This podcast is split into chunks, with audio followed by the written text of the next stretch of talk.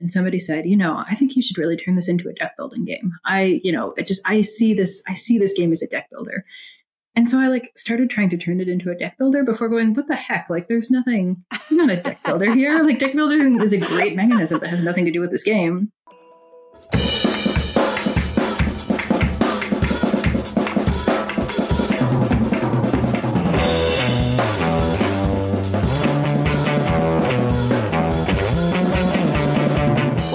Cardboard Creations, where we discuss the process, techniques, and inspiration for designing board games. I'm your host, Candice Harris, and I'm super excited to be here today with Connie Vogelmann to find out how Apiary was created. But first, let's jump into a brief overview of how Apiary works. Apiary is a competitive worker placement hive building game for one to five players each player controls one of 20 unique factions and starts the game with a hive, a few resources, and worker bees.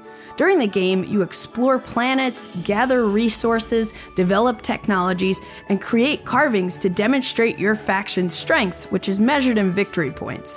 When your worker bees are removed from the board, they level up in strength and eventually hibernate. The game ends when all sections of the hibernation comb are filled for the corresponding player count, and the player with the most victory points wins. Hi, Connie. Welcome to the show. Hey, thanks so much for having me. I'm really, I'm really excited to be here, and I can't wait to talk about apiary. Cool. Yeah, I'm really excited to talk to you too. You know, when I first heard about apiary, I was like, this theme of bees in outer space had me super intrigued. And then and then I looked at the, the box cover art and it's stunning. And I'm like, okay, now I like really need to see what this is all about. And then after playing it, I really dig it. And I love how it's this like, this medium worker placement game with such a unique theme and so much variety. And also like, I'm always excited to see more female designers. So it's really it's really good to have you here. And i am very very curious like what initially inspired you to create apiary? Yeah absolutely. So i will admit i tend to be a mechanism first game designer and was having a conversation with some friends about worker placement games and we were talking about how, in a lot of cases, the decision of whether or not to get a new worker isn't as exciting as it should be. You know, you want it to be this mm-hmm. really compelling decision. But in an awful lot of games, there's kind of a pre programmed, like you get a new worker until X round, or maybe you get one new worker in the game or two new workers or something like that. Right. And I was thinking that that wasn't as interesting of a decision as it should be. And so I sort of, we had, I think, just played Village, which in, includes, uh, you know, it's a worker placement game by uh, Inka and Markus Brand that has this concept of worker death. Um, essentially, you're taking, you know, actions, the actions cost time. And then basically every time you cross a little bridge uh, on this little like time uh, track that you have, one of your workers has to die. And so I think this was sort of thinking about those th- two things together and thinking, man, wouldn't it be interesting if you had a worker pool where that was a dynamic pool where you had workers kind of coming in and coming out over the course of the game. What would that look like? And then from there, it just instantly clicked with like, oh my gosh, this is how honeybees work. I mean, I had been, um, my grandpa oh, used to keep bees. So I'd sort of grown up with it. And then I have bees now. Um, so I was kind of getting into that process at the time. And, and so the two things just kind of clicked together. So that's where apiary came from. that's, that is so awesome. And I never even made that connection of, village kind of having that similar mechanism. But oh, that's that's super cool. So how did you get from that initial idea to into a playable prototype? Badly. Um, so I, like yeah, no, and, and it's, it's it's actually kind of embarrassing to to think through those early prototyping efforts, but I also want to be very upfront about it because like we got to I think what ended up being a very good game through very bad methods in all honesty. So I don't recommend it. Mm. I recommend that people do as I say, not do as I do. Um, because I, I hadn't, I wasn't, I wasn't in the design community at that point in time. Um, I was really just, I was a board game player and kind of floundered my way in. And so I literally made the first 20 versions of Apiary in Microsoft Word. Okay. Okay. It, it, you can do it. It's not an efficient way to do it. Word doesn't do great with layering lots of images over each other. Then, of course, you're editing everything by hand. The other thing that I did a lot of, which was terrible, was I was, you know, laminating all of my pieces. Um, and I was spending hours and hours and hours trying to make this really beautiful prototype only to basically throw it in the trash. I mean, I tend to iterate very quickly and I tend to iterate very aggressively. So between version, you know, 10 and version 11, I'm probably throwing out or recycling, you know, 95% of my components, something like that. And so wow. it was very, very inefficient.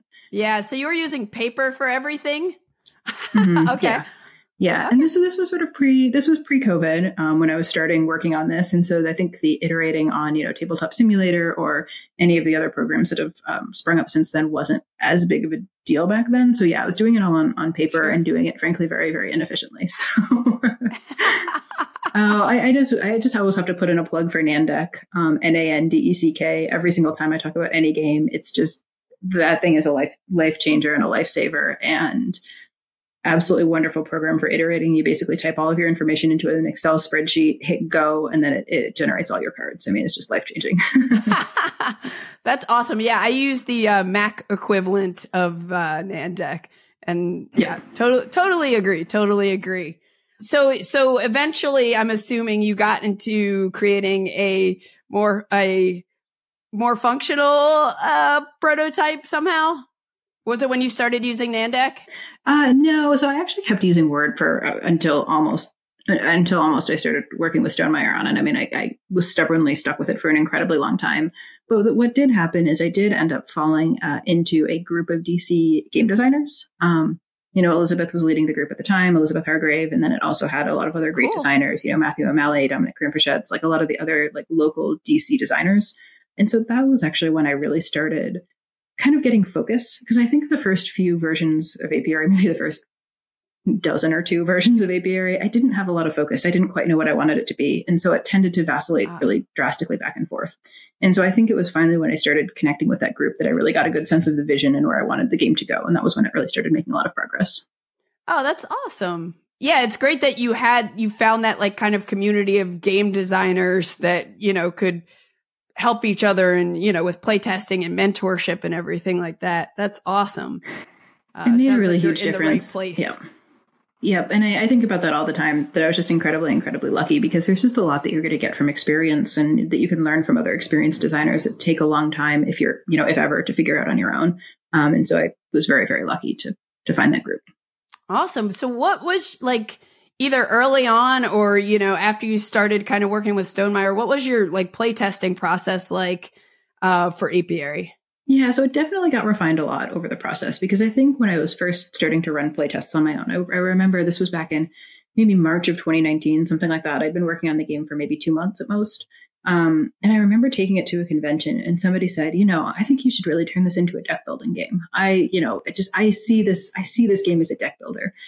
And so I like started trying to turn it into a deck builder before going, what the heck? Like there's nothing, there's not a deck builder here. Like deck building is a great mechanism that has nothing to do with this game. And so I, I do think that figuring out how to run playtests is a skill. And that's definitely something that I developed over time. And a lot of that is reading the facial expressions on your playtesters, figuring out what they're confused by, what they're struggling with. You know, I think playtesters often don't know how to fix something, but when they identify a problem, I feel like they're almost always right. I mean, every once in a while, it's a one-off problem that, that's unique to that person, but 95% of the time, if somebody's mad by something, if they're frustrated by something, if something feels bad, that's a reflection of the game and not the playtester. And so I think mm. learning how to, the other thing too is I think setting really clear expectations at the beginning um, of each playtest is really, really critical. I mean, this is an early prototype. It might crash and burn. If it crashes and burns, we're going to make some changes on the fly. If you see something and it doesn't make any sense, give it to me so I can see what it is and then throw it out. you know, um, right, right, right. Sort of setting those expectations as to where you are in the process, I think makes a really big difference. And then once the game got signed with Stonemaier, I mean, they have an incredible blind playtester network. And so we did, I think, six different waves of, of playtesting, and each wave goes to somewhere between like five and seven or something like that lead playtesters. And then the lead playtesters organize uh, several playtests. And then um, they fill out a Google survey after every single playtest with just kind of what worked, what didn't work, how did you like the session, how long did it take, kind of like data. And then they would also cool. submit a several page long report after the end of all three sessions, basically talking about some of the more qualitative stuff. And then basically after each one of those waves came back, uh, Jamie Stegmaier would sort of pull out the things that he thought were the most critical, summarize them in an email, maybe provide some solutions, maybe just sort of say, what do you think? And then he would send me all of the files and all of the reports, and then I would pour through them. And then usually what would happen is I would uh, have quite a bit of back and forth with Jamie on sort of troubleshooting, um, problem solving, that kind of stuff. take it, do some more play tests myself, and then send it back to Jamie. He would try it, and then he'd send it out for another wave of play testing. And then we did that about, I think, six times. Wow. And how long did, do you know, like, about how long that all took? I will admit that when I had the game, it took me a little while. I might may have taken a year off uh, for the pandemic, um, and so I ended up. Yeah, I mean, you know, it was a weird time. Um, but I brought it to sure, the sure. game to Stone. Yeah, to Stonemaier's Design Day in uh, twenty in the September of twenty twenty one, and then ended up signing it with Stonemaier in I believe November twenty twenty one, and then that iterating and blind playtesting process took somewhere around maybe six to eight months, something like that. Gotcha. And that was, you know, after I had basically made it the best game I possibly could and then sent it to Stonemaier. And then we did that, you know, maybe eight months or so of development after that. Yeah. Wow, cool. So at what point did you start like documenting the rules for apiary? Yeah, that was a good question. I, I, I know you sent it to me ahead of time, and I was thinking about it, and I didn't don't have a good answer for that, to be honest with you, because it no was worries. so haphazard. I think I ended up writing the rules way too early, to be honest with you, because I remember writing and rewriting them like a dozen times. And that's obviously gotcha. not, a, not a very efficient use of time. I think what I would say, like for sort of forward looking advice, that it's, it's good to make some amount of documentation, especially if you anticipate that you might not play the game for a month because you will forget, or at least I, I will forget. and so I think it's important to at least write down enough that you know uh, what's going on. But I think that in terms of more coherent rule books, I would wait until fairly late in the process. Maybe not when you're going to be sending it out to, you know, blind or unguided playtesters, but close to that point in time. One of the things though that I will flag and one of the, I think it's really a useful exercise, uh, rulebook writing, because a lot of times it will tell you the problems in your game. Because if you can't figure out how to write it, it's going to trip people up. And that's, I think, kind ah. of a good, ah. a good lesson. Um, is that if I'm staring at a page for 25 minutes and I can't figure out how to explain an edge case, like I probably just need to design that edge case out of there. Right, right, right. What would you say was the uh, the biggest challenge you faced during either design while you were designing apiary or developing? Yeah, yeah, absolutely. So outside of some of the like me being direction directionless and needing to find a direction, uh, which I would call a challenge of a sort, a couple of other sort of mechanical things in particular. One was the aging and dying of the workers. You know, I started out with uh, D6s, so the workers would have to age, you know, six times, and that was way too slow. And so, kind of trying to design around that, I spent, you know, a fairly long amount of time trying to figure out how to make it that work, and it just didn't. So that's one piece of it. Right. Another piece of it was figuring out the bump mechanism. That was not something that I found to be particularly easy. And I had a lot of different versions of it and a lot of different iterations. And a lot of times it was like, your worker would get bumped off the space and then it would go into some kind of a common pool and then you, you'd retrieve it from the space um, was pretty challenging um, in addition to like having the numbers mean something. Because obviously in the current version the number is associated with the strength of the action you can take and trying to figure out that puzzle really took quite a lot of time. So that was one of the harder one of a couple of the harder things. Did you always have the bump mechanism or was it ever at a point like more just straight up worker placement place get them back place? That's a good question. It was never straight up worker placement. I think from the beginning, I sort of had this concept of, you know, they're, they're bees, right? Um, and the, the, the move to space uh, changed later, but from the first version of the game, they were bees. And so blocking never made a lot of sense to me. We had also played a lot of Charterstone, um, which is a Stonemaier, Jamie Stegmaier designed um, legacy game that uses a bumping mechanism. And so that was something that I was always considering. It was not in every version of the game, and it did vary around there, but I didn't ever have worker placement spots blocked. That was never something that seemed to fit with the game. Gotcha, gotcha, gotcha. Outside of solving like, hey, I want these bees to go to level four and and the bumping and everything, were there any other aha moments you kind of stumbled upon? Well, one of the really late aha moments actually came in development, um, and this Jamie gets all the credit for this one. Um, but you know, one of the things he really, really wanted was for the four bees. You know, the strength four bees are the most powerful bees; they can take the best actions. He wanted the strength four bees to do something special in every single action spot. So we had ah. for a while we had, you know, the you can get the best buildings, like the ones that are most uh, important for victory points. You know, you could get those with the strength four bees. We had the seed cards that you can um, essentially tuck under your, your, mat, and you could do that with a four. But some of the other strength four actions actually were added pretty late, and that was something that Jamie really wanted because he really wanted that kind of tension. So like you didn't know what you you wanted, you were pulled in a lot of different directions, and I think that is one of the best yeah. parts of the game that again was added very very late ah that's really cool you know i already mentioned like i i love that box cover art that Kwanchai did but you know, the graphic design is also like so fantastic. And I love how the, the game board, like everything is so easy to read and, you know, just looks really eye pleasing and interesting, but it's also really functional. So how were mm-hmm. the art and graphic design decisions made? Yeah, absolutely. So most of that's Stonemaier. Um, so when when basically the day that they signed the game, Jamie said, "Hey, do you have any artists in mind? I want to, you know, get get on the art." Um, I have somebody in mind. You know, his name is Kwanchai Moriya. Um, at, at, which point you just kind of do a spit take, right? you know, but is there is there somebody else you'd want? And I'm like, no, because so by this point, I should mention by this point we'd moved it to space. That was part of the pre-signing sort of discussion um, with Stonemaier. Oh yeah, um, Jamie. Oh, yeah. so it was it was bees. It was bees when I had initially kind of reached out to them about the game, and then later Jamie was sort of like, "Hey, I'm a little worried about this theme. You know, Honeybuzz just came out, which is a midweight worker placement game featuring honeybees. Would you consider putting a mm-hmm. sci-fi twist on the game?" And I said, "Absolutely." So by this point, the game was in space, and so Kwanchai Moriya just seemed like such a good fit. And I was like, "Absolutely." Um, yeah, um, but then, yeah. but then, you know, Kwanchai really ran with it, and um, as did Jamie. And I didn't really see the art until it was pretty close to finished. I love it. It's absolutely wonderful. I wish I could take some kind of credit for some kind of hand in it somewhere, but I really can't. Um, and then Stonemaier has a basically a staff graphic designer. I think she was on contract for a while and is now just employed by them and does the graphic design for all of their games. And and I'll flag too that one of the big kind of mantras I think with Stonemaier is, is making their games very accessible and making that onboarding very, very easy and providing things like there's a teaching guide and apiary that's like a one page, here's how you teach the game and stuff like that. And so I think that makes their games a lot more accessible in a really wonderful way. Totally, totally. So when and how did you come up with the name apiary? Yeah, that was really early, to be honest with you. I think the very first prototype had the name apiary. And, you know, it's the definition is, is a collection of um, beehives. And from, you know, one of the other kind of core elements of the game that stayed from the very beginning to the very end was this idea of hive building. You know, each of you are building out a hive and it's like, well, what's a collection of beehives? It's an apiary. And it's kind of a fun word. It's not something that's necessarily yeah. in everyone's vocabulary, but I think it's, you know, when you do, I kind of did a Google search and I was like, okay, there's no game that has any kind of a name um, that's any anything similar. So it sort of stands out. And so I think it just it just kind of stuck. Um, I'm generally terrible at naming things, um, but for whatever reason, that one seemed to work out pretty well.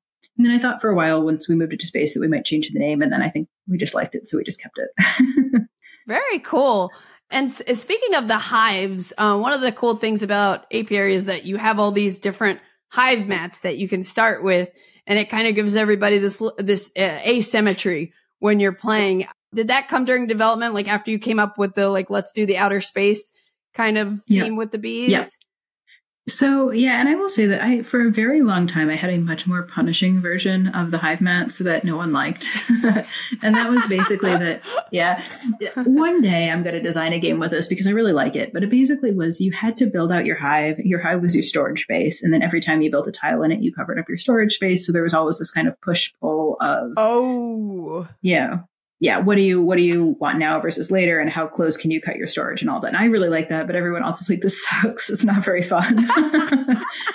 um, so yeah, so we actually took that mechanism out for a while, and then it kind of came back. It was actually a playtester suggestion. One of the blind playtesters um, for Stonemaier said, "Hey, I really like Ark Nova. Have you considered sort of a similar mat to that?" And it's like, yeah, that's probably the solution that I was looking for before with the expansion and the storage. Yeah, yeah, having having varied uh hive maps. That's that's really cool. Yeah, I always wonder that when people have these different, you know, player boards or asymmetry in the games and like how that impacts, uh, you know, the whole process of like play testing and how you decide how many you were going to have and, you know, well, and it, it, makes it really hard too because there's so there's 20 unique factions in apiary and then the five hive mats, and so all of a sudden you're starting to get a lot of orders of magnitude and figuring out just how to play test all of these combinations. And so that's actually part of the reason, you know, we've gotten a lot of questions like, why are there only five hive mats? You know, why do you have 20 factions and only five hive mats?